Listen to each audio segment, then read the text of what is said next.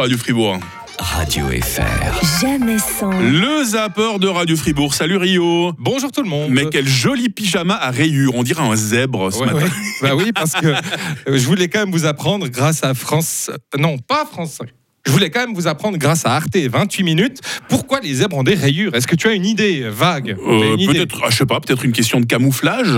Ah oui, c'est une question de camouflage. Contre quoi Euh, bah, les prédateurs. Parce que généralement, t'es pas très camouflé quand t'as des grosses euh, zèbres. Ah, peut-être zébrures. qu'il y a des, euh, peut-être dans la végétation, je sais pas. bah, tu, Ah. me- tu me poses la question, moi je suis pas Je spécialiste. hein. comprends rien. Voilà la réponse. La plupart des scientifiques aujourd'hui s'accordent à dire que les rayures des zèbres seraient un anti-mouche naturel. Non. Si. Pour tester cette idée, deux chercheurs anglais, Tim Caro et Martin Howe, de l'université de Bristol, ont fait une expérience. Ils ont pris un certain nombre de chevaux, ils en ont déguisé certains en zèbres, puis ils ont observé la façon dont les temps se comportaient. Les temps, ce sont des sortes de grosses mouches qui piquent. Résultat, il y avait beaucoup moins de temps qui parvenaient à se poser sur les chevaux déguisés en zèbres que sur les chevaux normaux. Pourquoi Eh bien parce que les rayures semblaient perturber l'atterrissage des temps qui ne savaient plus trop où ils étaient. Eh ben voilà.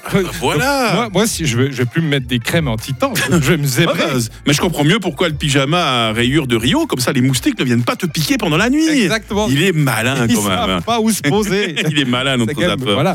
Sinon, sur euh, France 2, on a appris d'où venait euh, l'oxygène, simplement. Ok. Grâce à André Manoukian, qui nous avait habitués euh, plutôt à parler musique, mais là. euh, C'est vraiment la journée des questions existentielles. Ah oui, oui, aujourd'hui, c'est hein. le- c'est le savoir aujourd'hui. Je viens avec un sac de savoir. à la base d'où il vient notre oxygène. C'était des petites bactéries, quand la Terre n'avait pas d'oxygène, qui mangeaient le carbone et qui faisaient des proutes d'oxygène.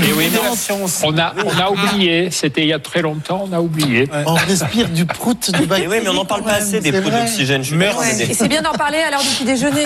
mais oui, parce que les proutes, sans eux, on ne serait même pas là. Euh, si je te connaissais pas aussi bien Rio, je serais tenté de croire que ce zapping n'est qu'un prétexte pour que tu viennes nous parler de prout dans le grand matin sur Radio Fribourg. hein. Tant que je ne les applique pas. Bon, il y a une émission pour ça, c'est le 16-19, on te retrouve également tous les jours. hein. Exactement. Tout à l'heure, alors. hein. Allez, à toutes, merci. Radio FR. Jamais sans. Barnabé, demain matin à 7h.